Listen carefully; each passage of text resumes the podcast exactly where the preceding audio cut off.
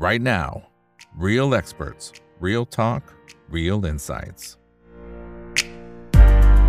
สวัสดีครับ สวัสดีเพื่อนๆนักทุนทุกคนนะครับนี่คือไรนาวบายอีวันพศทุกเรื่องที่นักทุนต้องรู้นะครับและสำหรับวันนี้เรื่องที่เราต้องรู้คือว่าที่หุ้นน้องใหม่นะครับว่า business model ของเขาเป็นอย่างไร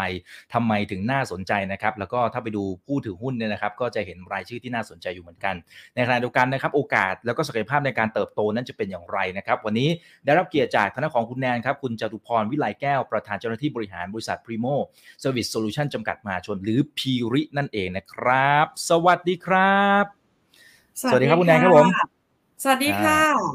ครับคนไหนที่เข้ามาแล้วฝากกดไลค์กดแชร์ทุกช่องทางนะครับ Facebook YouTube Twitter Clubhouse นะครับ แล้วก็ห้อง Open Line Chat สนใจห้องไหนก็สามารถคลิกเข้ามาได้นะครับโอเคนะฮะทีนี้ทางด้านของ p ีริเองเนี่ยนะครับก็เป็นผู้นำในการให้บริการที่เกี่ยวเนื่องกับอสังหาริมทรัพย์แบบครบวงจรนะครับเดี๋ยวให้คุณแนนเล่าให้ฟังก่อนนะครับ ว่าคำว่าครบวงจรเนี่ยมันมันครบขนาดไหนยังไงฮะอืมค่ะ ต้องบอกว่า PRI ของเรานะคะ เป็นบริษัท holding นะคะ แต่ว่าในส่วนของ 8 บริษัทย่อยของเรานะคะ เราแบ่งเป็น3 sector ค่ะ เป็น sector แรกที่เราเรียกว่าต้นน้ำก็คือจะมี 2 บริษัทย่อยนะคะ ที่เป็นบริษัท UPM นะคะ เรียกว่า United Management ที่ดูแลเรื่องวิศวกรรมนะคะ แล้วก็ UPM Design Studio ค่ะ ที่ดูแลในเรื่องของงานออกแบบนะคะ ในส่วนกลางน้ำค่ะ ในส่วนของ Living เรามี 4 บริษัทย่อยค่ะ โดย 4 บริษัทย่อยก็จะเป็นบริหารนิติบุคคลอยู่ 2 บริษัท คือบริษัท Primo Management นะคะ แล้วก็บริษัท Cloud Resident ค่ะ ที่ดูแลกลุ่มของนิติบุคคลแบบ Luxury นะคะ อีกสองบริษัทก็จะมีบริษัทที่เป็น Hampton Hotel and Residence ค่ะ ที่ดูแลในส่วนของ IP โปรแกรม ดูแลสำหรับกลุ่มลูกค้าที่เป็น extended stay long stay นะคะ แล้วก็บริษัท Passion Realtor ค่ะ ที่เป็นนายหน้าดูแลปล่อยเช่า ซื้อขายมือสองนะคะ แล้วก็เป็นนายหน้าที่ดูแลในเรื่องของที่ดิน แล้วก็จะดูแลในส่วนของ JV Deal Maker ค่ะ ตัวนี้จะเป็นกลุ่มของ Recurring นะคะ เพราะว่าในส่วนของ 4 กลุ่มเนี่ยจะเป็นสัญญาที่เราได้อย่างน้อยนะคะเริ่มต้นอยู่ที่ 2 ปีขึ้นไปสำหรับสัญญานะคะ ส่วนปลายน้ำเราจะมี 2 บริษัท คือบริษัท Y Interior ที่ดูแลเรื่องงานรับตกแต่งภายใน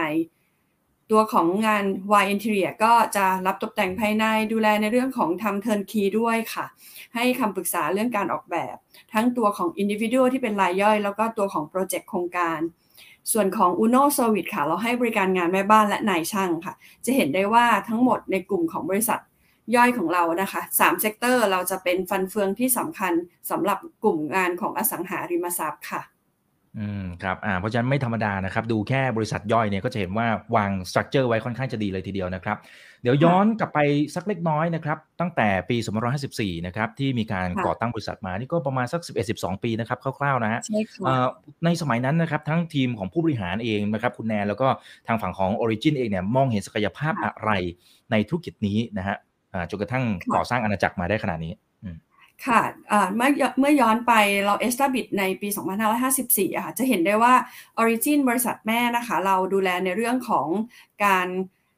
เป็น developer แต่ว่าในส่วนของงานที่เป็น after sale service อะค่ะ ทาง Origin บริษัทแม่มองเห็นว่าการที่เราเป็นผู้สร้าง developer ดูแลสร้างโครงการเสร็จแล้ว เมื่อโอนถ่ายให้เป็นของลูกบ้านแล้วอะค่ะ สิ่งที่หลังจากการขายมันคือสิ่งที่เรียกว่า opportunity สำหรับ การดูแลนะคะแล้วก็การเข้าไปอมองเห็นอโอกาสในการที่จะสนับสนุนเมื่อลูกบ้านหนึ่งท่าน สมมติว่าซื้อคอนโดเป็น first stopper ใช่ไหมคะในทุกๆการใช้ชีวิตนะคะก็จะมองเห็นว่าเราสามารถที่จะเข้าไปดูแลแล้วก็ให้อำนวยความสะดวกได้ ถ้าสมมติว่าเป็น first stopper ซื้อคอนโด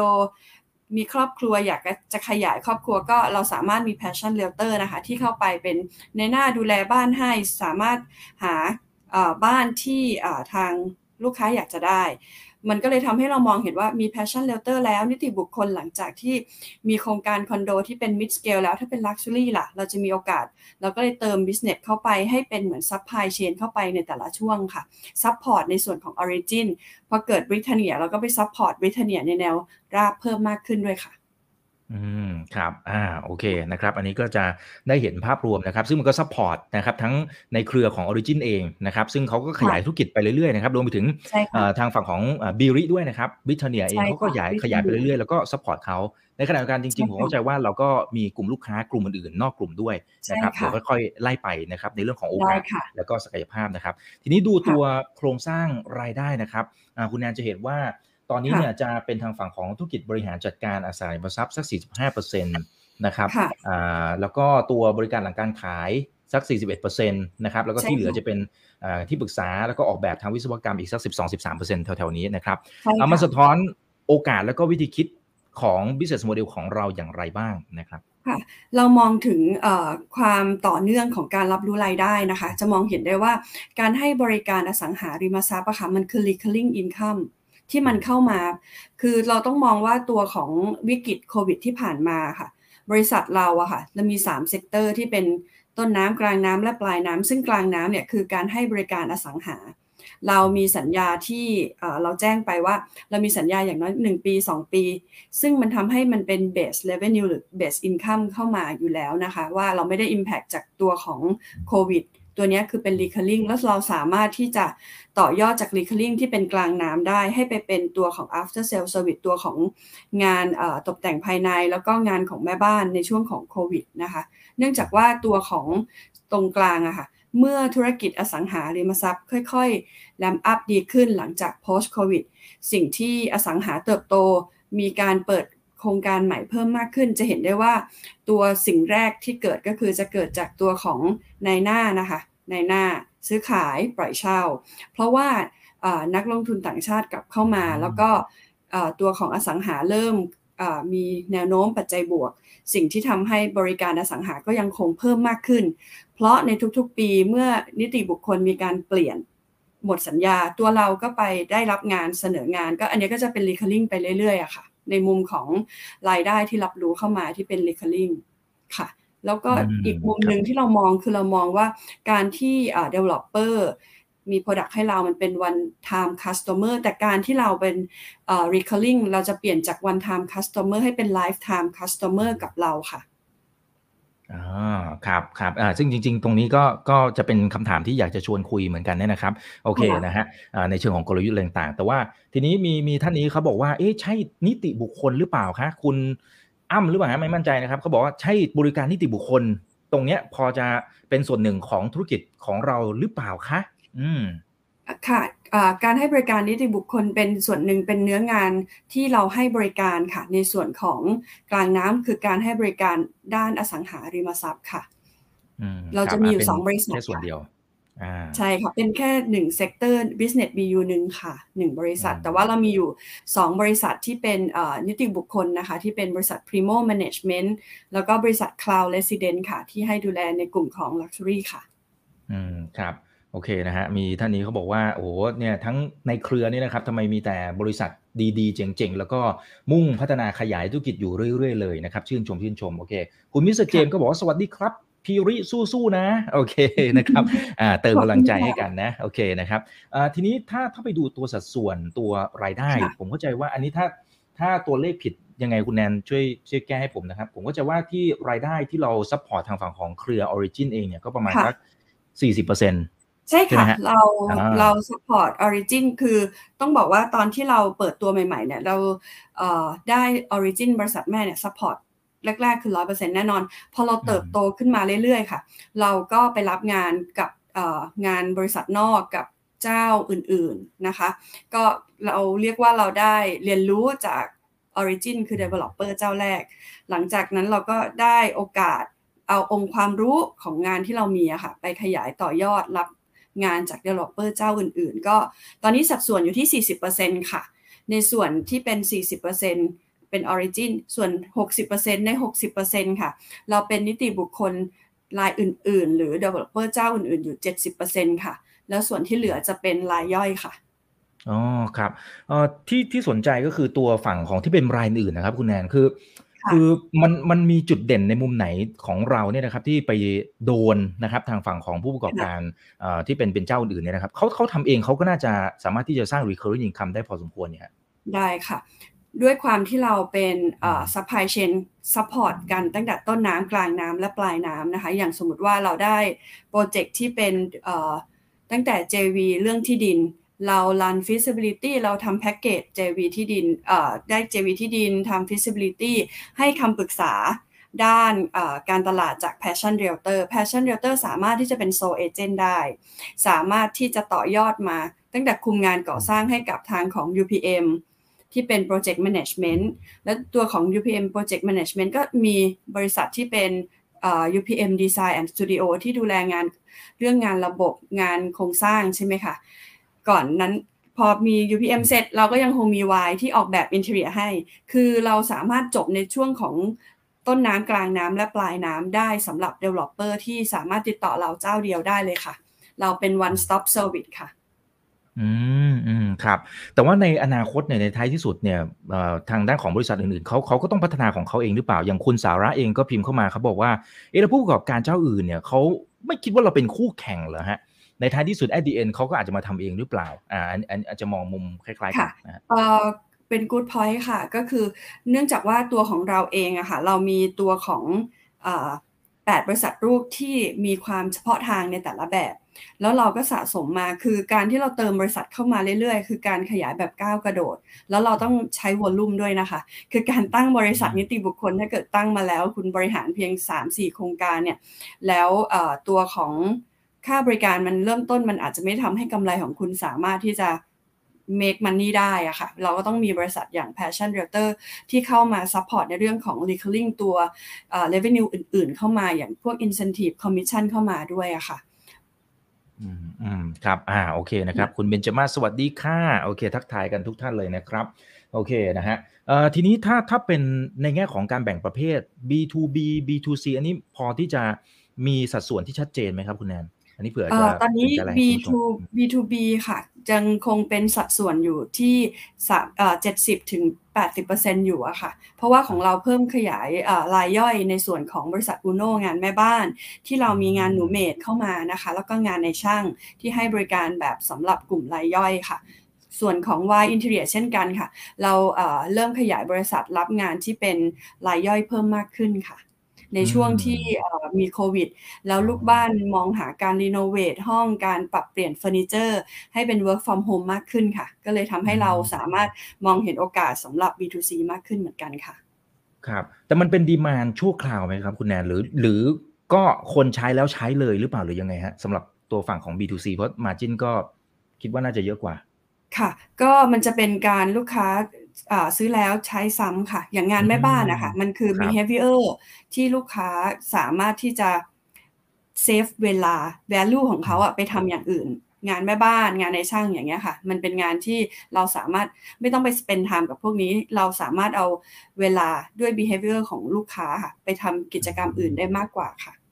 ครับ อ่า โอเคครับ อ่า ทักทาย 1,000 ท่านนะครับ ยังไงฝากกดไลค์ กดแชร์ทุกช่องทางนะ Facebook YouTube Twitter Clubhouse นะครับ ใครมีคำถามอะไรพิมพ์เข้ามาได้เลยนะครับ อ่าผมผมย้อนกลับไปนิดนึงนะครับ เวลาที่เรา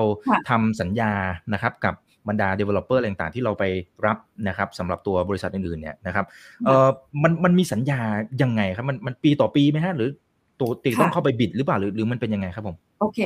ถ้าเป็นต้นน้ำอะค่ะมันก็คือมีการไปบิดงานนะคะ ก็คืองานวิศวกรรมทั่วไปสัญญามันก็จะเป็นอย่างน้อยเริ่มต้นที่ 1 ปีอยู่แล้วค่ะ อันนี้ก็เป็นโปรเจกต์ที่ทาง Origin คือเราก็เป็นอาร์มเลงอยู่แล้วค่ะ คือถ้าทุกคนจะถามว่าราคาเราพิเศษให้กับ Origin ไหมไม่ เราพิเศษให้กับ r i t a n i a ไหมไม่คือเป็นราคาที่เป็นอาร์มเลงอยู่แล้วนะคะ ส่วนของงานแม่บ้านหรือว่างานนิติบุคคลนะคะสัญญาเนี่ยเริ่มต้นอย่างน้อยที่ 1 ปีค่ะ แต่ว่าตัวของ retention rate ของเราอะค่ะสำหรับการต่อสัญญาจะอยู่ที่ 90%ค่ะ อืม อ๋อ ครับครับ โอเคครับ ขอบคุณมากครับ คุณคุณพี่จิมนะครับ ก็พิมพ์เข้ามาบอกว่า รายได้กลางน้ำเนี่ยนะครับ ที่เป็นนายหน้าอสังหา หรือ JV Deal Maker เนี่ยนะครับ ที่เข้ามาเยอะในปีนี้เนี่ย มันมีโอกาสที่ต่อเนื่องในปีหน้า และปีถัดไปไหมครับนะฮะส่วนนี้เราจะมองว่าเป็น recurring income ได้หรือเปล่านะค่ะ ต้องตอบว่าเป็นปัจจัยบวกที่ดีมากค่ะสำหรับธุรกิจของอสังหาที่หลังจาก post covid นะคะ จะเห็นได้ว่าเราหลังจากที่เรามีทำ JV deal Maker กับ Alpha ที่เราทำไปแล้วเกี่ยวกับ Warehouse เราก็สามารถที่จะต่อยอด คือต้องบอกว่า Origin Support ใน part ของ JV ช่วงแรกนะคะ เพราะว่าตอนที่ไซส์ของ JV Origin นะคะจะเริ่มเข้ามาพอไซส์ที่ Origin รู้สึกว่าแบบ มันเป็นไซส์ที่เขาไม่ได้ทำก็จะเป็นไซส์ที่เราจะต้องไปหา partner ซึ่งญี่ปุ่นเมื่อเข้ามาแล้วเขาก็อยากจะดีลกับคนไทย เพราะว่า partner คนไทยที่ทำงานด้วยธุรกิจของเรามันยังมี growth มากกว่าที่ประเทศเขา ก็เลยมองว่าตัวเราอะเราทำเอาองค์ความรู้ที่เราเรียนรู้มากับ Origin เนี่ยมาต่อยอดกับงาน JV Deal Maker ถ้ามองว่าเป็น recurring ไหมมัน มันไม่ได้เป็น recurring โดยตรง แต่ว่าอย่าลืมว่าเมื่อเราได้ JV Deal Maker มาใช่ไหมคะ เราก็สามารถที่จะเอาบริษัทย่อยของเรา ที่มีอยู่ในตัวของอต้นน้ำกลางน้ำและปลายน้ำสามารถ plug in เข้าไปต่อยอดได้ค่ะ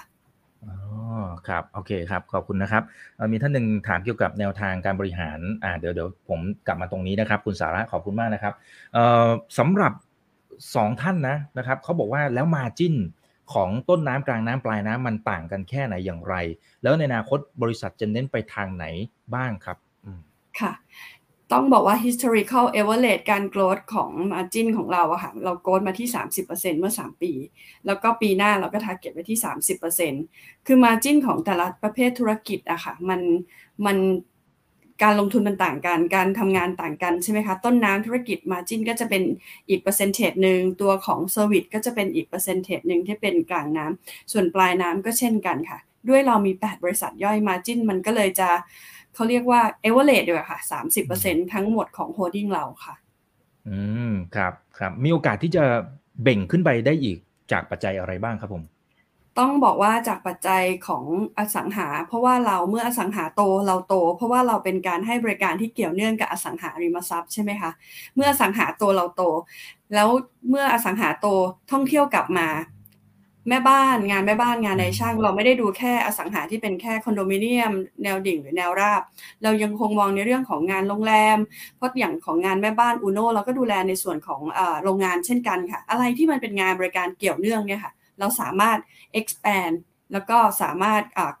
ไปให้บริการได้ค่ะ อันนี้ก็เป็นอีกหนึ่งสิ่งที่เรามองว่า เราไม่ได้เฉพาะเจาะจงอย่างเดียวว่าอสังหาแนวดิ่งหรือแนวราบ แต่เรายังมองว่าโรงงานท่องเที่ยวค่ะ ที่เรายังสามารถให้บริการใน part ที่เป็นของงานแม่บ้านได้ด้วย แล้วก็ตัวของ Hampton Hotel and Residence ค่ะ ที่เราเอามาเติมมา fill เข้าไว้รอสำหรับตลาดอื่นๆด้วยค่ะ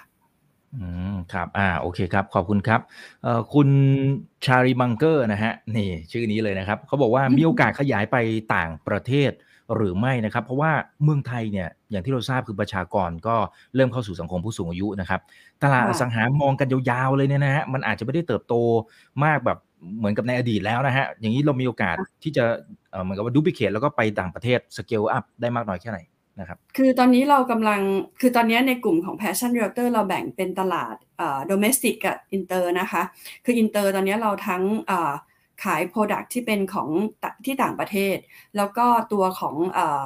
ชวนคนไทยไปดูพื้นที่อยากจะได้ที่อสังหาที่ต่างประเทศ แล้วก็เราก็ยังคงขายอสังหาไทยให้กับชาวต่างชาติเช่นกันค่ะ คือถ้าถามว่ามีโอกาสไหมตอนนี้เราคง study ศึกษาไปเรื่อยๆ เพราะว่ามันกำลังกลับมาแต่ว่าเราต้องดูว่า ทิศทางที่เป็นของตลาดอินเตอร์เนี่ยควรจะเป็นขายที่ต่างประเทศ หรือว่าตัวเราไปให้บริการที่เป็น part ของagent ที่ต่างประเทศ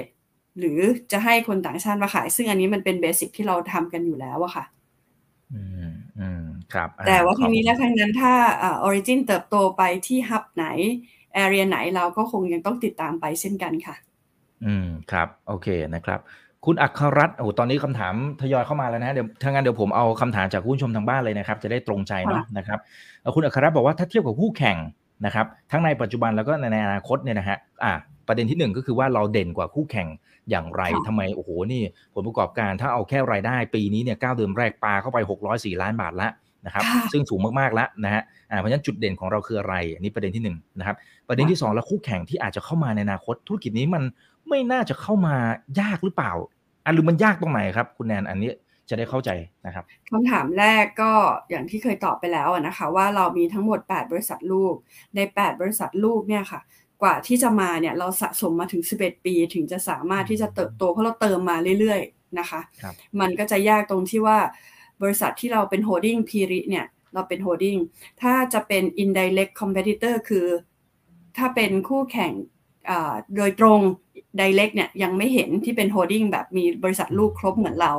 แต่ถ้าบริษัทลูกที่อย่างเป็นต้นน้ำงานวิศวกรรมมีค่ะ direct competitor มีมีทีม G ที่อยู่ในตลาดอยู่แล้ว หรือว่า Stonehenge ถูกไหมคะ ที่ใหญ่ตัวกลางน้ำถ้าเป็นนิติบุคคลเราก็จะมีอย่างตัวของ plus property หรือว่าตัวของ the work ที่เป็นนิติบุคคล ถ้าเป็นตัวของนายหน้าก็จะมีตัวของ JLL หรือว่าเป็นนายแฟลงที่เป็นนายหน้าใช่ไหมคะ แต่ในส่วนของกลางน้ำก็เออส่วนของปลายน้ำนะคะก็จะมีงานแม่บ้านก็อย่าง PSS หรือว่าสยามราชที่อยู่ในตลาด คือถามว่าก็ถ้าจะคู่แข่งแข่งกับบริษัทลูกก่อนค่ะ ตอนนี้ แต่ถ้าเป็นโฮดดิ้งเนี่ยยังไม่มีที่เป็น direct competitor จริง ๆ นะคะอืมอ่าเพราะฉะนั้นเราครบเครื่องกว่านะครับ ใช่ค่ะ อ่าแล้วการที่เราเป็นบริษัทลูกของ Origin เนี่ยนอกเหนือจากการที่ถ้าพูดตรงๆคือเขาก็ป้อนงานให้นะฮะมันมันมีในมุมไหนที่เราได้รับผลประโยชน์นะครับอ่าที่เป็นข้อดีนะครับที่เป็นข้อได้เปรียบเมื่อเทียบกับเจ้าอื่นที่อาจจะไม่ได้มีแม่ที่แข็งแรงแบบนี้นะครับต้องบอกว่า Origin ให้องค์ความรู้ในการที่เราเข้าใจว่า Developer ต้องการอะไร แล้วประเภทของธุรกิจของ Origin เองมีหลาย sector มีทั้งตัวที่เป็นเอ่อ Luxury ตัวของ Mid Scale ใช่ไหมคะ แล้วก็มีตัวของเอ่อที่พอspin Britania ไปก่อนที่จะ spin Britania ไปเราก็ได้เรียนรู้ แล้วเราก็ได้ทำงานต่อเนื่อง support กับงานของ Britania คือเราเข้าใจตัวองค์ของ multiverse ของ Origin อย่างงานโรงแรมที่เป็นของ One Origin เราก็ได้เรียนรู้งานการให้บริการว่า developer ที่เป็นฝั่งโรงแรมต้องการอะไรค่ะ ตอนนี้เราก็ต้องเรียน study สำหรับการที่ Origin จะเอ่อ export ตัวของ warehouse แล้วก็ export business อื่น ๆ ที่เป็นตัวของเอ่อ wellness คือมันเราได้เรียนรู้ไปกับการที่ Origin เติบโต แล้วก็มีอ่า new business เข้ามาเรื่อย ๆ ค่ะ เราก็ได้เติบโตไปพร้อมกับแม่ แล้วก็ในส่วนของสิ่งที่เป็นออีกสิ่งหนึ่งคือเราได้คู่ค้าที่เราเรียนรู้แล้วก็ได้เป็น พันธมิตรกันมาเรื่อยๆ กับทาง Origin ค่ะ เราก็เลยเป็นส่วนหนึ่งที่ทำให้เราได้หนึ่งบุคลากรที่มีองค์ความรู้ครบวงจร แล้วก็เขาเรียกว่าเป็น professional แบบเดียวกันกับที่ทาง Origin ต้องการด้วยค่ะ อืม ครับอ่าในอนาคตก็มีโอกาสในการเติบโตนะครับ โอเคนะฮะเดี๋ยวขอดูหน่อยนะครับ นี่นะครับเอ่อแล้วทางบริษัทเองเนี่ยนะครับนี่มีวิธีการบริหารบุคลากรอย่างไรหรือคะ เพราะอย่างงานแม่บ้านเนี่ย ชีวิตความเป็นจริงค่อนข้างจะจุกจิก มีรายละเอียดเยอะพอสมควรนะครับ แล้วยิ่งทางบริษัทเองเนี่ยก็แตกแขนงเยอะมากๆเนี่ยนะครับนะครับ ทั้ง interior ทั้งก่อสร้างต่างๆ เราคุมมาตรฐานยังไงฮะอ่ายิ่งเราอยู่ในช่วงของการแบบขยายตัวอย่างรวดเร็วนะฮะอืมค่ะ ต้องบอกก่อนว่างาน service อะค่ะของเรางานแม่บ้านของ UNO เองอะค่ะเรามี UPM Academy นะคะที่เราตั้งเป็นสถาบันที่เราสามารถที่จะฝึกอบรม เราเริ่มฝึกอบรมภายในตั้งแต่ hiring มาแล้ว ตอน hiring เราก็จะคัดพนักงานอยู่แล้วอะค่ะแล้วเราก็ work on ไปกับ partner ที่เป็น outsource งานแม่บ้านด้วยนะคะคือเราทำทั้งตัวที่เป็น แม่บ้าน in-house แล้วก็เราก็ support กับตัวของ outsource แม่บ้านด้วยนะคะ แล้วก็เราก็ตั้งโรงเรียนสำหรับงานแม่บ้านนะคะ แล้วส่วนของงานที่เป็นนายช่างที่เป็นงานบริการ เราก็ติดต่อกับสถาบันมหาวิทยาลัย วิทยาลัยเทคนิค เราทำ MOU นะคะ เพื่อตอบโจทย์สำหรับแรงงานของกลุ่มที่เป็นskill ที่เป็นวิชาชีพนะคะ เรามองแบบนี้ ในส่วนของงานที่เป็นงาน service ของงานนิติบุคคลเนี่ย เราก็ติดต่อกับ มหาวิทยาลัยที่มีวิชาเรียนเกี่ยวกับงาน FM นะคะเพื่อที่จะสามารถตอบโจทย์ แล้วเราก็หลักสูตรนี้ค่ะเข้ามา เรามองถึงอนาคตกับการที่เราจะต้องมีสถาบันเฉพาะด้านนี้ให้สำหรับกลุ่มน้องๆที่สนใจที่จะเรียนด้านนี้แล้วจบออกมา แล้วก็ต่อยอดไปกับทางพีริค่ะ ครับ อ่า โอเคครับ ขอบคุณครับเอ่อมีพี่จิมถามเข้ามาเพิ่มเติมนะครับ แล้วเดี๋ยวอาจจะพ่วงกับคำถามนี้เลยครับว่าเราเข้ามาจดทะเบียนอยู่ในตลาดหลักทรัพย์ MAI นะครับ จะเอาเงินตรงนี้ไปต่อยอดในมุมไหนนะครับ แล้วก็มีท่านหนึ่งบอกว่า เอ๊ะจริง ๆ DE ของเราเนี่ย debt to equity ratio ก็ต่ำอยู่แล้วนะฮะ จริง ๆ เราน่าจะมีรูมในการกู้ก่อน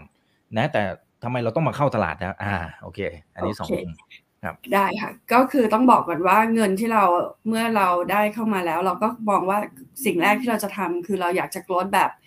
organic growth แล้วก็ inorganic growth เพราะว่าเรามองเรื่องของการควบรวมกิจการ กับการที่เราจะหา partner ในแต่ละ sector ทั้งต้นน้ำกลางน้ำและปลายน้ำนะคะ แล้วก็เรามองในเรื่องของการขยายกิจการนะคะแล้วก็อีกสิ่งหนึ่งที่เรามองคือเรื่องของเทคโนโลยีที่เราจะต้องมองมาว่า บาง part ที่เป็นงานบริการเราต้องมีเทคโนโลยีเข้ามา support ในเรื่องของการตอบโจทย์การทำงานให้รวดเร็ว ถูกต้องแม่นยำมากขึ้นนะคะค่ะในส่วนของ D/E ที่มัน 0.3 คือเราเป็นงานให้บริการแล้วก็เป็น recurring อะค่ะ เราเลยมองว่าเราไม่เราเป็น light asset อะค่ะ เราเป็น people เราคิดว่างานบริการอย่างมันไม่มีตัว fixed asset เลยค่ะของเรา อืมอืมครับ โอเคครับ เอ่อแล้วแล้วอย่างพี่จิมครับถามเข้ามานะครับ บอกว่ารบกวนพี่แนนช่วยเล่าเรื่อง M&A หน่อยนะครับที่บอกว่ากำลังพิจารณาแล้วก็อยู่ในแผนเนี่ยนะฮะคือจะเป็นส่วนของธุรกิจตัวต้นน้ำกลางน้ำหรือปลายน้ำสเกลประมาณไหนนะแล้วจะเข้ามา synergy กับเรายังไงบ้าง จะมีปีละกี่ดีลอ่าโอ้โหนี่หลายคำถามเลยนะครับตอนตอนนี้นะคะก็เรากำลังเอ่อ สตาร์ดี้ศึกษาบริษัทที่เป็นเกี่ยวกับต้นน้ำวิศวกรรมอยู่นะคะ ก็มองเรื่องของความต่อยอดกับเรื่องของงานที่เป็นเกี่ยวกับสิ่งที่เราศึกษาว่าเขาสนคือเราสนใจในเรื่องของนอกเหนือจากอสังหาที่นันแชร์ไป เรามองเรื่องของธุรกิจโรงแรมที่จะฟื้นตัวกลับมา แล้วก็นันคิดว่ามันคงจะมีเรื่องของการเอ่อ establish การสร้างขึ้นมาเรื่อยๆ ก็เลยมองว่า ไอตัวของต้นน้ำเนี่ยน่าจะเป็นตัวที่เรากำลัง cooking study ค่อนข้างเยอะที่สุด กลางน้ำเราก็ดูเรื่องของตลาดที่เป็นทั้ง domestic นายหน้ากับตัวของอองานนิติบุคคลนะคะ ที่คิดว่าเราต้องหา partner เข้ามา support เวลาที่เราขยายงาน ส่วนของปลายน้ำเองเราก็มองเรื่องของจะทำยังไงให้ supply ของเรางานเฟอร์นิเจอร์นะคะ สามารถ ตอบโจทย์เวลาเมื่อเราได้ project หนึ่งมา แล้วเวลาเราเข้าไป install งาน supply ส่งของได้ตรงตามเวลากับปริมาณที่เราต้องการค่ะ อันนี้มองว่าทั้งสามส่วนอะ มัน study ในตัวของ M&A ทั้งหมดเลยอะค่ะมีดีล study กันดูอันนี้เพียงแต่ว่าอาจจะไม่ได้กำหนดใช่ไหมฮะว่าสเกลเท่าไหร่นะครับ แล้วก็จะปีละกี่ดีลอาจจะยังไม่ได้กำหนดเป็นตัวเลขชัดขนาดนั้น ยังไม่ได้กำหนดตัวเลขชัดเจนค่ะ แต่ว่าเราศึกษา sector ทั้ง 3 ตัวอย่างดูว่าบริษัทลูกไหนจะต้องมีตัวของ M&A ตัวไหนที่เข้ามาในช่วงหลังจากนี้ค่ะ เพราะว่าเราต้องดูทิศทางตัวของอสังหาว่าตัวอสังหาที่ ramp up มาเนี่ย ต้นน้ำมาก่อนแน่เลย เพราะว่ายังไงต้นน้ำก็จะต้องทำงานหนักมากขึ้นนะคะ เพราะว่ามันโครงการเริ่มหมุนกลับเข้ามา ส่วนกลางน้ำเองงานบริการก็คงจะต้องดูเรื่องไอทีด้วย ดูเรื่องของอการเพิ่ม partner เพื่อนร่วมงานที่จะขยายงานส่วนของนิติบุคคลแล้วก็นายหน้าด้วยค่ะอืมครับอ่าโอเคครับ ขอบคุณครับอ่าแล้วอย่างอย่างคุณแนนแล้วก็ทีมผู้บริหารเองเนี่ยมองภาพของทางบริษัทเองนะครับในอนาคตสักสามปีห้าปีเนี่ยมองภาพเป็นอย่างไรนะครับอ่าแล้วกลยุทธ์อะไรที่จะไปถึงตรงจุดนั้น ค่ะ ถ้ามองจาก history หรือว่าตัวของ 9 เดือนที่เราเติบโตอะค่ะ จะเห็นได้ว่าธุรกิจเอ่อเมื่ออสังหากลับมาเนี่ยการเติบโตมันเป็นคือการขยาย งานถูกไหมคะใน 3 ส่วน ใน 3 ส่วนการขยายงานเนี่ยแนนยังมองกลยุทธ์ของเราคือการเติบโตแบบที่เรามั่นคงแล้วก็มองถึงตัวของ long term กับการขยายงานที่เรามี partnerในส่วนของที่เป็นทั้งต้นน้ำกลางน้ำปลายน้ำแต่สิ่งที่เราต้องมองคือการขยายแบบที่เป็นเปลี่ยนจาก one time customer เป็น lifetime customer สามารถ เก็บได้ทุกๆการสเปนเงินเงินในกระเป๋าของลูกค้าค่ะ คือถ้าเป็นลูกค้าที่อยู่คอนโดหนึ่งคอนโดแล้ว เราเหมือนเราได้สัมปทานตึก การเติบโตทุกๆรายได้ของเงินในกระเป๋าของลูกค้าต้องเป็นของอทาง PRI เพราะว่าเราคือคนที่ดูแลอาคาร เราเป็นคนที่ดูแลความเป็นอยู่ของลูกบ้านนะคะ ทั้งโครงการคอนโดและหมู่บ้าน อันนี้เรามองเรื่องของกลางน้ำส่วนต้นน้ำเรามองถึงการที่เราจะขยายงานไปใน ส่วนอื่นๆของประเทศนะคะ แล้วก็ใน part ขยายงานที่ scope งานใหญ่มากขึ้นจากงาน CM ที่ไซส์อาจจะแบบสร้างประมาณ 300 unit สำหรับคอนโดเราอาจจะโตไปถึง 500 หรือ 1,200 unit นะคะไซส์ขยายใหญ่มากขึ้น นอกเหนือจากคอนโดเราอาจจะไปสร้างโรงแรม หรือว่าดูสร้างรีสอร์ทใน part ที่เป็นเกี่ยวเนื่องกับอสังหาเช่นกันนะคะ ส่วนงานแม่บ้านที่เป็น after sale service หรือ Wyde Interior ไม่ใช่ให้บริการแค่ส่วนของอสังหาที่เป็นคอนโดบ้าน อาจจะเข้าไปถึงงานโรงแรม อาจจะไปเข้าถึงงานรีสอร์ท นะคะ อันนี้เรามองถึงอนาคตในเรื่องของธุรกิจที่เกี่ยวเนื่องกับอสังหาทั้งหมดเลยค่ะอืมครับอ่าโอเคนะครับอ่าแล้วก็มีท่านหนึ่งนะครับเขาบอกว่าอยากช่วยขยายความตัว Primo Service ตัว plus นะครับ Primo plus ใช่ไหมฮะอ่าคุณคุณเอนะฮะอ่านะครับว่าตรงนี้มันช่วยต่อจิ๊กซอ ภาพรวมทั้งหมดที่ทางด้านของ ทางด้านผู้บริหารได้เรียนไปเมื่อสักครู่นี้หรือไม่นะครับ ในมุมไหนบ้างนะครับ โอเคค่ะในมุมของแอปพลิเคชันค่ะแอปพลิเคชันนั้นมองว่าเราจะต้องสามารถที่จะใช้แอปพลิเคชันให้สามารถคอนเน c t กับลูกบ้าน และตอบโจทย์ทุกๆ ความต้องการของการใช้ชีวิตค่ะของลูกบ้านอย่างสมมุติว่าแอปพลิเคชันมีพัสดุ noti ได้ แล้วก็จ่ายสั่งซื้อของได้ อยากได้ไลฟ์สไตล์ข้างๆกับโครงการ environment ข้างๆ มีคนบริการเอาน้ำดื่มเข้าไปส่งให้ถึงหน้าห้อง ไม่ใช่ต้องมารอรับ แล้วก็ในส่วนของงานที่เป็นอาหาร คือนันว่าปัจจัยสี่มันเราจะต้องดูแลให้ครบอะค่ะ อาหารยารักษาโรคคือมันต้องครบอ่า ส่ง laundry เราก็ต้องดูแลว่า laundry ลูกค้าที่อยู่กลุ่ม luxury ต้องการ laundry แบบไหน เราต้องส่งขึ้นไปให้เหมือน hotel service ยังไง คือไม่ใช่แค่รับแล้วเราจะต้องอรับเสร็จเราต้องบริการแบบไหนtake care อย่างไรทั้งก่อนและหลังอย่างเงี้ยค่ะนันมองว่าเขาว่า Primo Application Primo Plus เนี่ยมันคือตัวที่สามารถ connect และ support ความต้องการของลูกบ้านในทุกๆ dimension ค่ะ อืมครับที่ก่อนหน้านี้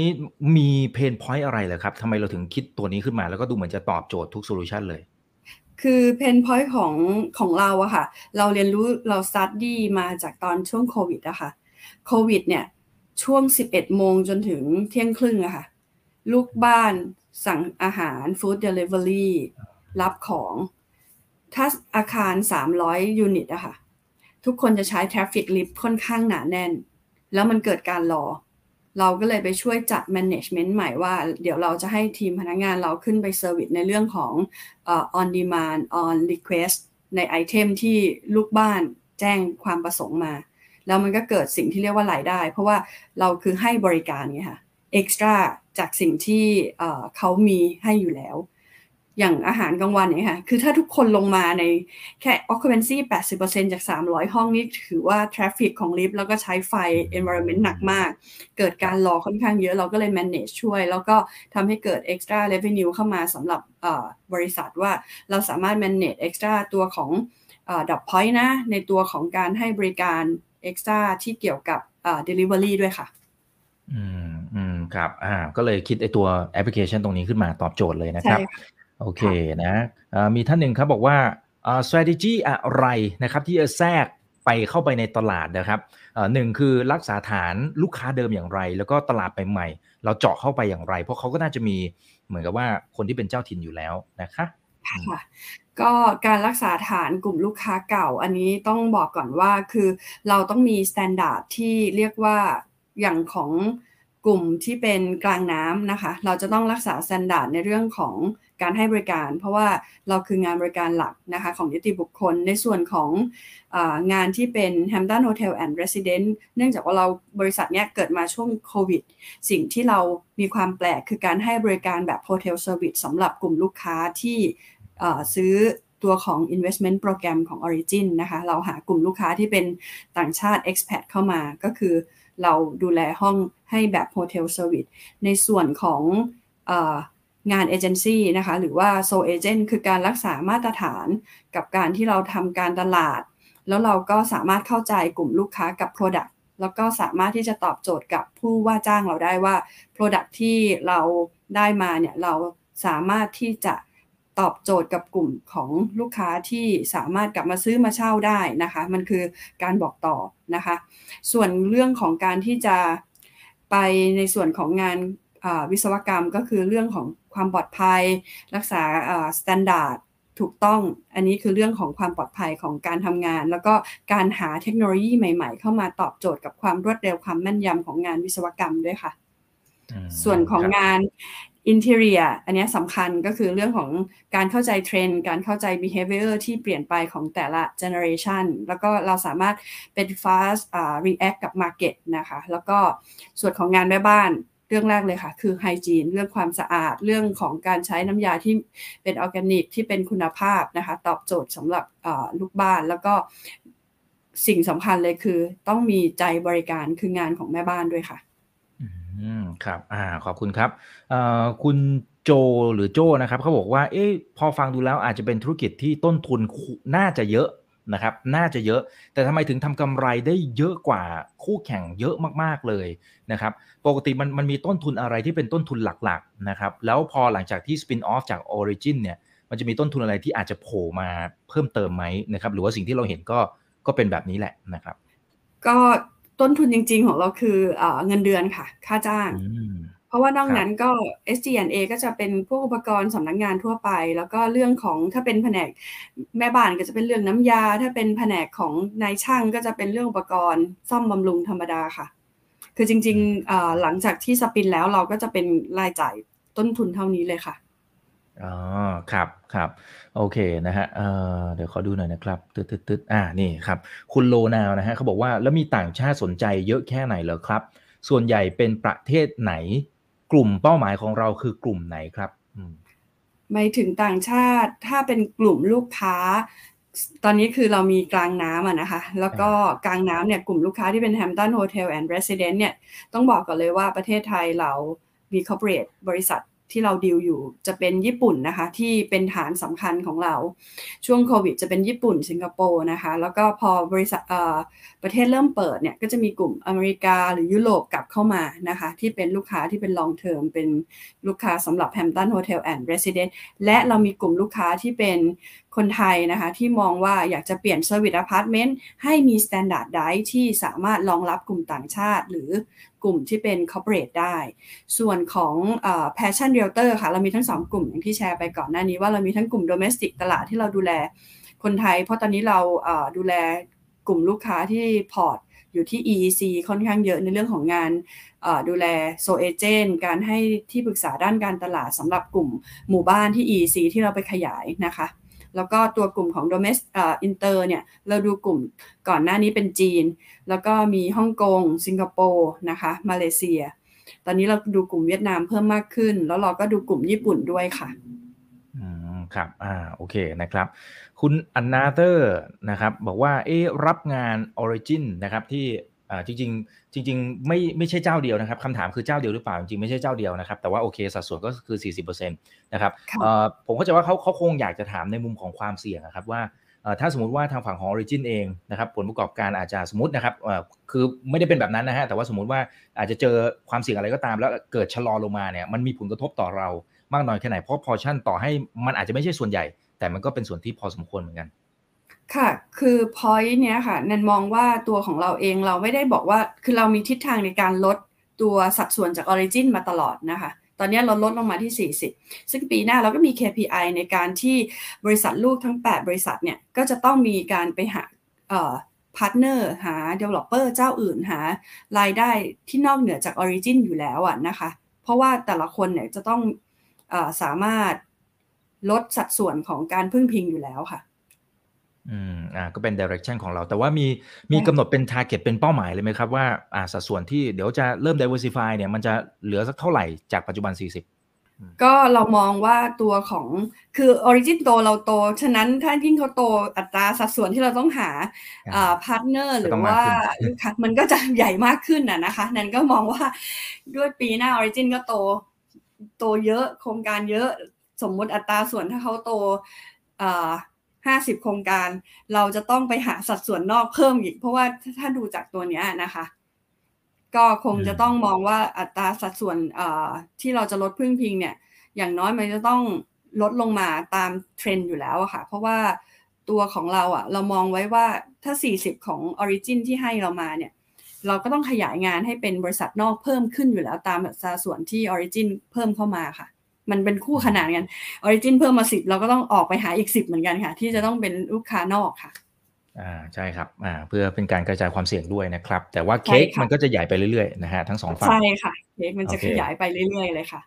ครับคุณสาระนะครับบอกว่าเป็นผู้บริหารที่เจาะลึกดีเทลงานได้ดีมากๆเลยนะคะ น่าจะดูลงหน้างานจริงด้วยนะครับ ชื่นชมชื่นชมโอเคขอบนะคคุรับณค่ะเอ่อทีนี้ทีนี้มีท่านหนึ่งเขาบอกว่าขอคุยฝั่งความเสี่ยงด้วยนะครับ อืมโอเคได้ครับเอ่อ ถ้าค่ะเป็นในเมื่อต้นทุนหลักๆ ของเราเป็นพนักงานไอ้ค่าลงค่ะค่าแรงต่างขั้นต่ำอะไรต่างๆที่ที่เพิ่มขึ้นมาเนี่ยตรงนี้เป็นประเด็นมากน้อยแค่ไหนนะครับเราแล้วก็หลายอุตสาหกรรมเนี่ยเขาเจอขาดแคลนแรงงานนะคุณแนนเขาเราแมネจบริหารจัดการยังไงโอเคคำถามแรกเลยเรื่องเงินอัตราค่าจ้าง เราจ่ายอัตราค่าจ้างสูงกว่าค่าแรงขั้นต่ำอยู่แล้วค่ะ ทั้งแม่บ้านและนายช่างค่ะ อันนี้เราเราไม่ได้เราไม่ไม่ได้มีผล เพราะเราจ่ายเกินอยู่แล้ว แล้วก็ เรื่องของการหาคนอย่างที่แนนแชร์ไปก่อนหน้านี้ค่ะว่าทุกๆใช่ค่ะเรามีอะคาเดมี่ที่เราอะ ไปให้น้องๆที่เรียนตั้งแต่ปี3ปี4มาเป็นสมาชิกมาเข้าใจธุรกิจของเรา แล้วก็เติบโตไปกับเรา อยู่กับเราแบบครอบครัวที่เรา เรามองถึงการให้ทุนการศึกษา เราไปพบน้องๆ ตั้งแต่วันที่น้องๆ ยังเรียนปี 3 ปี 4 แล้วกำลังลังเลว่า หลังจากนี้จะทำยังไง เราไป career day เราไป MOU เราไปพบกับอาจารย์ คือเรา keep relationship เรื่องนี้มา พอสมควรกับอายุบริษัทที่เรามี แล้วตัวของงานแม่บ้านกับนายช่างเอง เราก็เปิด academy คนไม่เป็นเอามาเรียนเรียนเสร็จได้ certificate อยู่กับเรา อย่างเงี้ยค่ะ มันคือการที่เราให้กับให้ให้มองทั้งกลุ่มของแม่บ้านกับนายช่างด้วย เพราะอย่างนายช่างก็น้องๆ จบเทคนิคมาอาจสนใจต่อยอดเรียนเพื่อให้ academy เป็นวิชาชีพเฉพาะได้ใบ certificate แล้วก็อยู่กับเรา คือการที่เราให้เขารู้สึกว่าเขาเป็นส่วนหนึ่งของความประสบผลสำเร็จกับเรา เติบโตไปกับเราด้วยอะค่ะ อืมครับโอเคครับ ขอบคุณครับเอ่อคุณกิติพงศ์นะฮะบอกว่าการต่อสัญญาบริหารนิติบุคคลจาก Origin เนี่ยนะครับเนื่องจากว่าเขาเป็นบริษัทแม่เนี่ย retention ร้อยเปอร์เซ็นเลยหรือเปล่า คือเขาไม่มีสิทธิ์ที่ไปใช้เจ้าอื่นเลยไหมฮะ อ๋อไม่ค่ะไม่ก็คือหลังจากที่ตั้งนิติบุคคลแล้วอะค่ะ กรรมการเป็นคน make decision นะคะ ว่าจะต่อสัญญาหรือไม่ต่อสัญญา คือ Origin ไม่ได้มีส่วนได้ส่วนเสียกับการต่อสัญญาแล้วค่ะ เพราะว่าเราจัดตั้งนิติบุคคลแล้ว คณะกรรมการเป็นผู้ตัดสินในเรื่องของการต่อสัญญาค่ะ อืมครับแต่อย่างน้อยคือล็อตแรกล็อตแรกที่สมมุติว่า Origin เขาสร้างอาคารเสร็จเสร็จปุ๊บเนี่ยอันนี้คือล็อตแรกก็เป็นเราเลยถูกไหมฮะ เอ่อล็อตแรกเป็นเราแต่ว่าบางโครงการที่เป็น JV อะค่ะ ก็ไม่ได้แปลว่าเราต้องได้ทั้งร้อยเปอร์เซ็นต์เพราะว่าจะอยู่ที่เอ่อ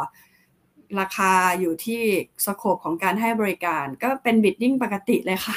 อ๋อโอเค อ่า เข้าใจแล้วครับ โอเค ขอบคุณครับ คุณจันยานะครับ บอกส่งหัวใจให้พี่แนนซีอคนเก่งนะคะอ่าคุณจูนก็ส่งสติกเกอร์เข้ามาด้วยนะครับ โอเค อ่า ทักทาย 1,100 ท่านนะ ยังไงฝากกดไลค์กดแชร์ทุกช่องทางด้วยนะเพื่อนๆนักลงทุนนะครับ โอเคนะฮะ มีท่านนี้เขาบอกว่าเขาตั้งข้อสังเกตอย่างนี้นะครับว่า ในเมื่อทางฝั่งของคุณแนนและทีมผู้บริหารเนี่ยก็ให้เงินเดือนค่อนข้างจะสูงกว่าค่าเฉลี่ยแล้วก็สูงกว่าค่าแรงขั้นต่ำด้วยมาจิ้นก็เมนเทนได้ค่อนข้างจะสูงอะผมผมเสริมให้นะครับ ตัว gross profit margin เนี่ยอยู่ในโซนประมาณ 42.61%อันนี้คือในงวด 9 เดือนนะครับแล้วก็กำไรสุทธิ 25.82%คำถามของเขาคือว่าอย่างนี้แสดงว่าเราชาร์จนะครับจากทางด้านของคุณลูกค้า ประมาณหนึ่งเลยใช่ไหมฮะถึง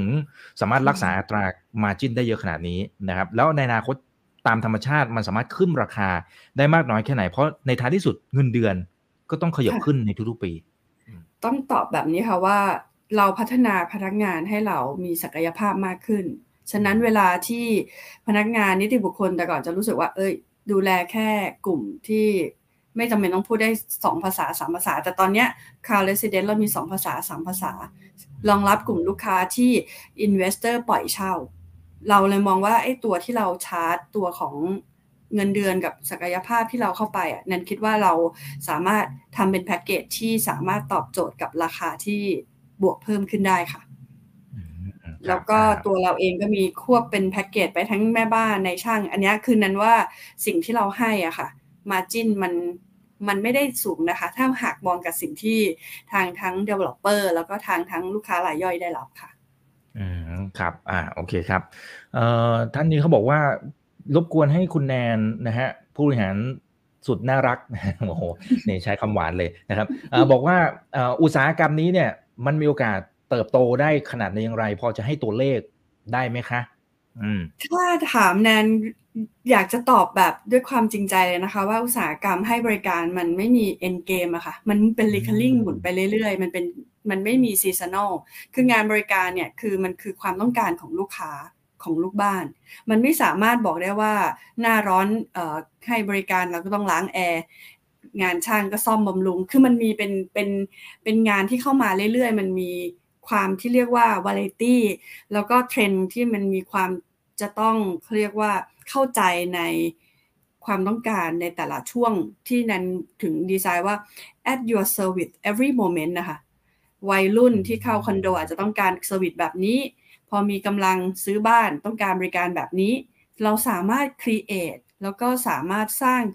การให้บริการตอบโจทย์ได้ในทุกๆ ช่วงชีวิต แล้วก็ทุกๆ ช่วงของการดำเขาเรียกว่าการใช้ ชีวิตมากกว่าวัยรุ่นวัยกลางคน หรือวัยที่จะต้องมีครอบครัวเนี่ยนันมองว่ามันหมุนได้เรื่อยๆ งานก่อสร้าง มันก็ต้องสร้างแบบเเปลี่ยนเทรนด์แล้วก็มีไอทีเข้ามาหรือว่ามีอะไรที่มันเป็นเทคโนโลยีใหม่ ๆ เข้ามานันมองว่าเราสามารถขยายตัวเราได้ไปเรื่อยๆ เลยค่ะ อืมครับ อ่ามีโอกาสต่อยอดไปได้เรื่อยๆ เค้กก้อนนี้นะครับโอเคนะฮะ ครับผมคุณเป๊ปซี่นะครับคุณเป๊ปซี่เนี่ยถามเข้ามานะครับ บอกว่าแล้วช่วงที่ผ่านมาเนี่ยนะครับ ตัวกลางน้ำมีเคยถูกยกเลิก หรือไม่และเหตุผลคืออะไร แล้วเราจะเอาลูกค้ากลุ่มนั้นกลับมาได้อย่างไรนะครับ ค่ะ ก็จะมีตอนช่วงโควิดที่บางเจ้าอะค่ะ ที่เขาเอ่อมีเขาเรียกว่า กลุ่มลูกบ้านจ่ายค่าส่วนกลางได้ไม่ครบอะไรอย่างเงี้ยค่ะ ก็มีผลก็มีผลที่เขาจะต้องขอลดค่าใช้จ่ายบางบางโครงการนะคะ ที่เป็นไซส์เล็ก แต่ว่าถ้าถามว่ากลับไปเนี่ยคือด้วยการเเราให้บริการที่มีมาตรฐานอยู่แล้ว สิ่งที่เราสามารถเสนอเข้าไปได้ในแพ็กเกจราคาที่เราไม่ได้มาร์กอัพเท่ากับเจ้าอื่นๆนะคะ คือเราคิดว่าการให้บริการของเราเนี่ยสามารถกับราคาที่มันสมเหตุและสมผลเข้าไป แล้วก็ องค์ความรู้กับบริษัทลูกที่เรามีทั้งอูโนในช่างเรามีทั้งเพื่อนของ UPM ที่เข้ามาสามารถตอบโจทย์ได้ค่ะนั่นว่ามันคือสิ่งที่เป็นสีสันแล้วก็เป็นเสน่ห์ของพีริที่เข้าไปเสนองานค่ะ อืมครับอ่าโอเคครับ ขอบคุณครับเอ่อโอ้วันนี้คำถามดีนะครับพี่จิมถามเข้ามา ต้นทุนพนักงานเอาซอร์สด้านสถาปัตยกรรม นะครับหรือพวกต้นทุนของงานตกแต่งที่เพิ่มเข้ามาในปีนี้เนี่ยนะครับ เป็นต้นทุนชั่วคราวหรือเปล่านะคือปกติแล้วต้นทุนงานต่างๆเนี่ยมันจะนำมาก่อนไหม แล้วรายได้ค่อยตามมาหรือเปล่านะฮะตามธรรมชาติมันเป็นยังไงนะครับคือตามธรรมชาติอะค่ะ คือถ้าถ้าอย่างงานของ Y Interior ค่ะ คือเราได้งานโครงการมาใช่ไหมคะได้งานโครงการใหญ่มาหนึ่งโครงการเนี่ย สิ่งที่เราจะต้องทำก็คือเราจะต้องเราก็จะต้อง ได้รายได้ตามเขาเรียกว่าใบสัญญามาอยู่แล้ว ก็จะได้เป็นรายได้เข้ามา แล้วก็ส่วนต้นทุนเราก็ต้องเขาเรียกว่าเป็นไปตามเนื้องานอยู่แล้วค่ะ ขยายไปเรื่อยๆ ตามเนื้องานที่เราได้ค่ะ ในส่วนของอถ้าเป็นงานที่เป็นรายย่อยของงานอินเทอร์เนียอันนี้ค่ะเราก็จะเป็นตรงมาตรงไปอยู่แล้วว่าเออเรามีรายได้เท่านี้ 10 บาทต้นทุนเราควบคุมอยู่ได้ที่เท่าไหร่ แล้วก็คุณภาพงานได้ตามมาตรฐานที่เราพมิสไว้กับลูกค้าค่ะ อืมครับอ่าโอเคครับขอบคุณครับเอ่อคุณนนทิพัฒน์นะฮะบอกว่ามีโอกาสต่อยอดภาคบริการไปถึงเชน โรงแรมดัง ๆ ได้เลยไหมครับ อันนี้ต้องบอกว่าเราทำงานเราเริ่มจากตัวของโมเดลที่เป็นงานแม่บ้านกับนายช่างค่ะ ที่เราขยับเข้าไปกับของโรงแรม เพราะตัวของบริษัท Origin เองก็มี One Origin ที่ทำโรงแรมค่ะ เราก็เป็นส่วนหนึ่งที่ support แน่นอนค่ะ เราเป็น multiverse หนึ่งของ Origin อยู่แล้ว เราก็ต้อง support เพื่อนอย่างพี่น้องเดียวกันอย่าง One Origin อยู่แล้วค่ะแล้วก็ขยายต่อไปกับ part ที่เรามองถึงตัวของโมเดลที่เขาจะมีโรงแรมของเขาเองอย่าง wellness อยู่แล้วค่ะครับ อ่า โอเคครับ เอาโอ้โห นี่คำถามมาเต็มเลยนะฮะอาจจะได้อีกสักสามคำถามนะครับ คุณนนนี่นะ คุณนนนี่เขาบอกว่าแล้ว ต่างประเทศนะครับ มีโอกาสที่จะเข้ามาตีตลาดที่ PRI ทำหรือไม่คะนะฮะถ้าต่างประเทศต้องมองว่าเขามาใน service แบบไหนค่ะ ตอนนี้เราก็มีต่างชาติที่เป็นเอ่อนายหน้าเหมือนกัน เราก็แต่ว่าเขาก็ยังคงต้องอาศัย service ที่เป็นงานแม่บ้านที่เป็น local ซึ่งเราอะ เป็นทั้งนายหน้าแล้วเราก็มีทั้งงานแม่บ้าน ก็คิดว่าเขาอาจจะมีต้นทุนที่สูงกว่าเรา ถ้าเทียบกันแล้วกับเรา นะคะแต่ของเราเนี่ยตัวของเราเองเราพัฒนาเรามีบุคลากรที่มาจาก inter brand เหมือนกันที่มาทำงานร่วมกับเรา เข้าใจงาน service แบบ international standard เช่นกันค่ะก็คิดว่าเขาอาจจะได้แค่บางส่วน แต่ว่าไม่ได้ครบอย่างที่เรามีค่ะ ใช่ครับอ่าแล้วเราทำแบบครบวงจรอยู่แล้วนะครับ ตรงนี้ก็ตอบโจทย์ได้นะครับ โอเค คุณชิบะนะ คุณชิบะเขาบอกว่าเป้าหมายปีหน้า นะผู้บริหารสามารถบอกได้ไหมว่าเติบโตสักกี่เปอร์เซ็นต์ครับนะแล้วก็ปีหน้าเนี่ยจะมีรายได้จากส่วนไหนที่มาทดแทน รายได้ค่านายหน้าที่เป็นแบบ one time ได้บ้างครับ ต้องต้องขอตอบแบบนี้ว่า one time แนนยังมองว่าเรามีโอกาส เพราะว่าธุรกิจอสังหาเติบโต การทำงานแบบ one time ทั้งตัวของนายหน้าที่ดินหรือ JV Deal Maker ค่ะแนนยังมองว่ามันมีศักยภาพ เพราะว่าประเทศเราขยายในเรื่องของ นักลงทุน ถ้าถ้าปัจจัยอย่างทั่วโลกค่ะปัจจัยยุโรปหรือที่หลาย ๆ ประเทศที่เขายังมีปัจจัยที่ไม่บวกเท่ากับเอเชีย แล้วประเทศไทยเองเป็นเป็นประเทศที่มีทรัพยากรทั้งธรรมชาติและบุคลากรที่ครบ สำหรับแนนมองว่าเรายังคงมี opportunity ในเรื่องของอ JV ที่ดิน แล้วก็ JV ทั้งตัวของอ deal maker นะคะแนนมองแบบนี้ แล้วแนนคิดว่าเราจะต้องเทินตัวนี้ให้มันเป็น recurring โดยการที่เราสามารถให้เกิด next step ของ business อย่างตัวของการเป็น s o agent การเข้าไปให้บริการนิติบุคคลหลังจากโปรเจกต์นี้เรามีการซื้อการขายแบบ JV แล้วนะคะ แล้วก็ถ้าถามว่าตัวของ ปีหน้าจะเติบโตแบบไหน ตอนนี้ก็ยังคงมองตัวเลขโกรดไว้ที่ 30%นะคะ จากปีปัจจุบันนะคะอืมครับอ่าโอเคนะครับอ่ามีท่านนี้เขาบอกว่าโอ้เป็นตัวเลขที่น่าสนใจมากนะครับอ่านะอ่าคุณโดนี่สวัสดีครับนะฮะคุณเจสวัสดีครับ ทักทายทักทายนะครับโอเคนะครับอ่าขอดูหน่อยนะครับอืมเอ่อทางผู้บริหารมองอย่างไรครับ จากกรณีที่ ต้นทุนวัสดุก่อสร้างต่างๆ ก็ขยับขึ้นมา ต้นทุนจากอัตราเงินเฟ้อหลายส่วนก็ขยับขึ้นมาสูงมากๆเลยนะครับทางบริษัทได้รับผลกระทบมากน้อยแค่ไหน ยังไม่นับเรื่องของภาวะเศรษฐกิจถดถอยที่คนนั้นกลัวกันอยู่ ในท้ายที่สุดนะครับการลงทุนทางภาคอสังหาริมทรัพย์เนี่ยก็อาจจะไม่ดีไหมการท่องเที่ยวอาจจะดีแค่ช่วงนี้หรือเปล่านะฮะถ้าเศรษฐกิจมันถดถอยจริงๆอ่าโอเคโอเคคำถามนี้ค่ะ ก็ต้องบอกก่อนว่าต้นน้ำของเราไม่ได้เป็น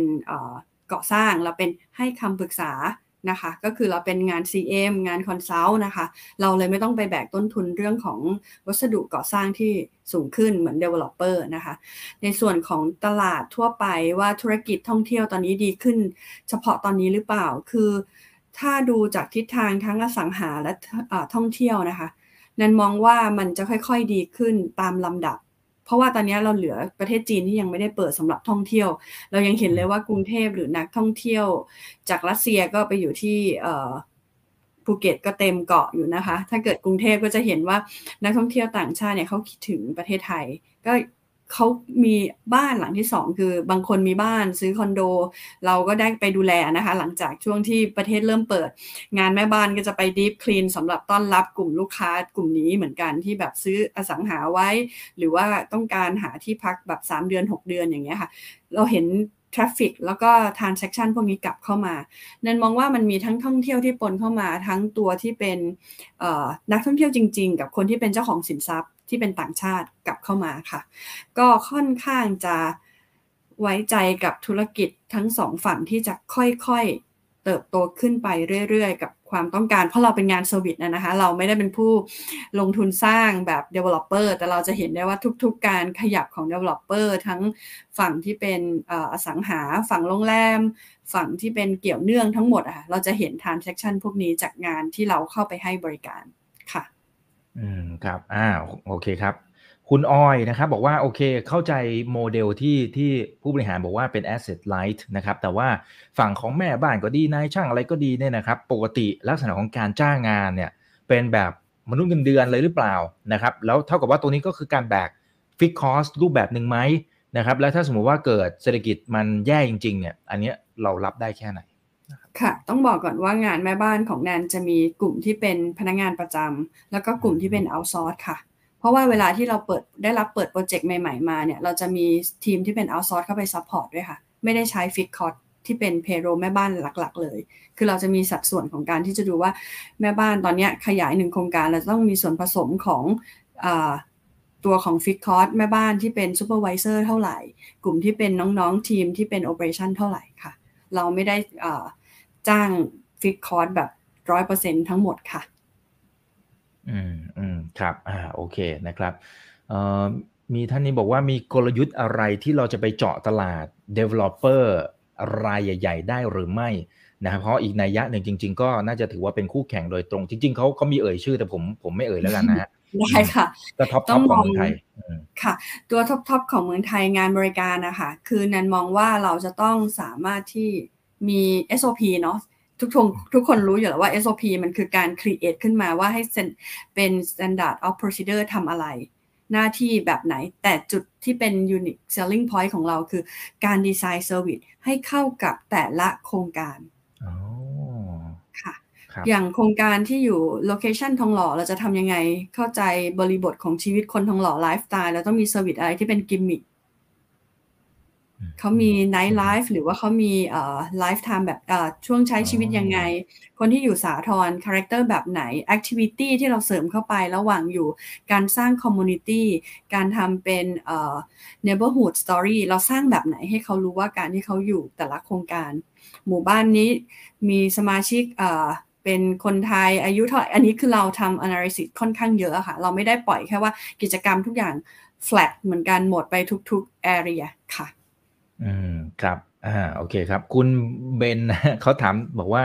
เอ่อพอดูชื่อรายชื่อผู้ถือหุ้นใหญ่นะฮะจะเห็นว่ามีบิ๊กเนมหลายท่านนี่ถือว่าเป็นศูนย์รวมอเวนเจอร์เลยนะครับเอ่อเขียนมาแค่นี้ฮะเอ่อหรือถามต่อนิดนึงก็ได้ครับ สะท้อนให้เห็นมุมมองอะไรว่าทำไมพี่ๆที่เป็นระดับประเทศระดับเซียนเนี่ยเขาถึงให้ความสนใจนะครับ ก่อนอื่นต้องขอบคุณพี่ๆระดับเซียนทุกท่านนะคะ เนื่องจากว่าสิ่งที่อย่างที่แนนแชร์ไปว่าพีริมันไม่มี end game คือมันเป็น service ที่ทำเงิน แล้วก็ขยายชั้นเค้กขึ้นไปได้เรื่อยๆ ขยายฐานของเค้กให้มันใหญ่มากขึ้นได้เรื่อยๆนะคะ ตามการเติบโตของอสังหา และธุรกิจที่เกี่ยวเนื่อง ก็ต้องขอบคุณพี่ๆทุกคนขอบคุณ คือเราหุ้นไม่เพียงพอสำหรับความต้องการนะคะ เพราะว่าเราแค่ยี่สิบห้าเปอร์เซ็นต์หรือแปดสิบล้านหุ้นนะคะอ่าครับอ่าแล้วเจ็ดสิบห้าเปอร์เซ็นต์ก็เป็นทางออริจินนะครับยังเป็นออริจินอยู่ค่ะ ใช่ค่ะอ่าครับโอเคนะฮะอ่ามีมีคุณท่านหนึ่งครับ บอกว่าเห็นรายชื่อนะครับสามเซียนนะฮะก็โอ้โหเท่ากับว่าหุ้นตัวนี้มี ท่านฮกลกซิ่วนะครับ ประจำบริษัทจริงเขาเขาทำเป็นมีมเลยนะนะผมเห็นคนเสียงในโลกออนไลน์นะนะครับโอเคอ่าคุณบอยนะครับ บอกว่างาน consult นะครับของพีรีเนี่ยจะออกไปถึงระดับโครงสร้างพื้นฐานได้ไหมครับ ในอนาคตมันไปทางนั้นได้ไหมฮะสามารถค่ะ หลังจากถ้าเราสามารถที่จะเจอ M&A เจอเอ่อ partner เจอเพื่อนร่วมงานที่จับมือแล้วไปด้วยกันมีแน่นอนค่ะ อืมครับอ่าอันนั้นเดี๋ยวรอติดตามนะครับ อยู่ในแผนนะ โอเค คุณโจนะฮะคุณโจนะครับรบกวนสอบถามเพิ่มนะครับ เห็นว่าไม่มีต้นทุนก่อสร้างเนี่ย แต่ออกแบบตกแต่งภายในให้ลูกบ้าน ซื้อของเป็นงานต่องานหรือเปล่าครับ ไม่ได้มีสต็อกอุปกรณ์ต่างๆ เอาไว้หรือเปล่า งั้นต้นทุนมันจะแพงไหม นะฮะอ๋อต้องบอกก่อนค่ะว่าเรามี partner ที่ดีตอนที่เราทำโครงการนะคะ คือเราอย่างที่บอกว่าเราเติบโตมาจากออริจินเราก็มี partner ที่ดี ฉะนั้น part ในเรื่องของต้นทุนบริหารของการตกแต่งภายในอะค่ะเราก็จะได้support ที่ดีว่าเรามีราคาต้นทุนที่ดีเมื่อเทียบกับบริษัท interior เจ้าอื่น ๆนะคะ อืมครับอ่าโอเคนะครับ มีท่านนี้นะครับ บอกว่าทำไมออริจินไม่ขายมากกว่านี้นะฮะหมายถึงน่าจะหมายถึงขายหุ้นนะครับนะก็ยี่ห้าเปอร์เซ็นต์เองนะโอเคนะครับอันนี้อันนี้ต้องไปถามคุณโด่งครับคุณโด่งใช่ค่ะดูหน่อยนะครับ นี่เป็นผู้บริหารที่ตอบด้วยความมั่นใจมาก ๆนะครับแสดงว่าลงมือจริงนะครับ นี่โอเคนะครับโอเคขอบคุณครับท่านนี้นะครับบอกว่า สถานะทางการเงินแข็งแรงอ่าอันนี้อาจจะคล้ายกับก่อนหน้านี้นะครับ ที่ที่พูดถึงตัว DE นะครับ ก็คือคนเขาก็จะมองอย่างนี้ฮะคุณแอนว่าอีสถานการเงินก็แข็งแรงอยู่นี่ทำไมถึงต้องมาเข้าตลาดณจังหวะนี้ทามมิ่งนี้ อืม อ่าสองสามท่านละนะครับโอเค นันมองว่ามันคือจังหวะที่ดี เพราะว่า after post covid อะค่ะ เราจะเห็นเลยว่าเราครบเครื่องละ เราพร้อมที่จะขยาย แล้วเรายังมองเห็นว่า มีโอกาสกับการที่เราเข้าตลาดตอนนี้ เราจะได้เจอเพื่อนคนไหนที่เราจะต้องจับมือแล้วไปด้วยกันขยายไปพร้อม ๆ กันเลย คือถ้าเกิดเราจะต้องรอนั้นคิดว่ามันอาจจะเพื่อนอาจจะแบบไปก่อน ฉะนั้นเดี๋ยวเราพร้อมก่อนออกก่อนออกตัวก่อน แล้วก็นันมองว่าเป็นช่วงที่ดีที่มีทั้งงานก่อสร้างเข้ามาโปรเจกต์ที่มีการเลื่อนก็เข้ามา แล้วก็มันทำให้ฐานของเรา ได้ขยายไปในเวลาเดียวกันกับช่วงนี้ค่ะแนนมองว่าเข้ามาตลาดตอนนี้เราได้สร้างความเชื่อมั่นให้กับผู้ถือหุ้นแล้วก็นักลงทุนมาก ๆ เลยค่ะ ครับอ่าโอเคนะครับ เพราะว่าอันนี้ก็สะท้อนวิธีของผู้บริหารนะครับ ที่พร้อมที่จะเติบโตนะครับ หลังจากที่มีการปรับโครงสร้างอะไรต่างๆนะครับ แล้วก็พร้อมเทคออฟแล้วนะครับอ่าอยากให้คุณแนนในช่วงท้ายนี้ฝากทิ้งท้ายนะครับสำหรับว่าที่ผู้ถือหุ้นนะนะครับ เพราะว่าหลายคนอาจจะอยู่ในช่วงของการทำการบ้านอยู่นะครับ แล้วเราเตรียม นะครับในการเข้ามาจดทะเบียน ตอนนี้มีกำหนดวันชัดเจนหรือยังครับ มีแล้วค่ะ ก็พรุ่งนี้นะคะเป็น first day trade ของทางพีริก็สิ่งหนึ่งแนนอยากจะบอกว่าพีริเราคือฟันเฟืองหนึ่งเราคือ supporter หนึ่งของตลาดที่ให้บริการด้านอสังหาและเกี่ยวเนื่อง ฉะนั้นอยากให้ทุกท่านนักลงทุนนะคะ พีริมีความตั้งใจแล้วก็มุ่งมั่นที่จะขยายธุรกิจ ให้เติบโตแบบยั่งยืน และตอบสนองผลตอบแทนที่ดีให้กับนักลงทุนนะคะ เพราะว่าเรามองว่าเราเป็นตลาดที่ให้บริการ at your service every moment และเราคือ living partner ส่วนหนึ่งของทุกๆ การเติบโตของทุกท่านค่ะอืมครับอ่าเพราะฉะนั้นเดี๋ยวพรุ่งนี้รอลุ้นกันราคา IPO คือ 15 บาทนะฮะ ใช่ค่ะ 15 บาทค่ะ อ่าเดี๋ยวพรุ่งนี้เช้านะครับ เดี๋ยวเรามาลุ้นกันนะครับ ว่าจะยืนเหนือจองได้สักกี่เปอร์เซ็นต์นะครับ วันนี้ขอบพระคุณมากครับคุณแนนครับ สนุกมากๆครับ ขอบคุณหนึ่งพันห้าสิบท่านนะครับ ที่ยังอยู่กับเราในค่ำคืนนี้นะ ยังไงฝากกดไลค์กดแชร์ทุกช่องทางด้วยครับ Facebook YouTube Twitter Clubhouse ด้วยนะ ห้องโอเพนไลน์แชทรอท่านอยู่สนใจห้องไหน สามารถคลิกเข้ามาได้นะครับครั้งหน้าเป็นเรื่องไหนอย่างไรเดี๋ยวรอติดตามกันด้วยนะครับ วันนี้สวัสดีทุกท่านครับ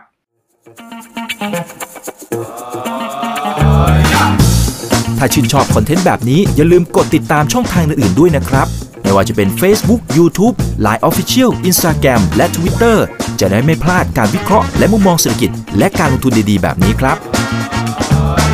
อย่าลืมนะครับว่าเริ่มต้นวันนี้ดีที่สุด ขอให้ทุกท่านโชคดี และมีอิสรภาพในการใช้ชีวิต ผม อีกบรรพฒนาเพิ่มสุขครับ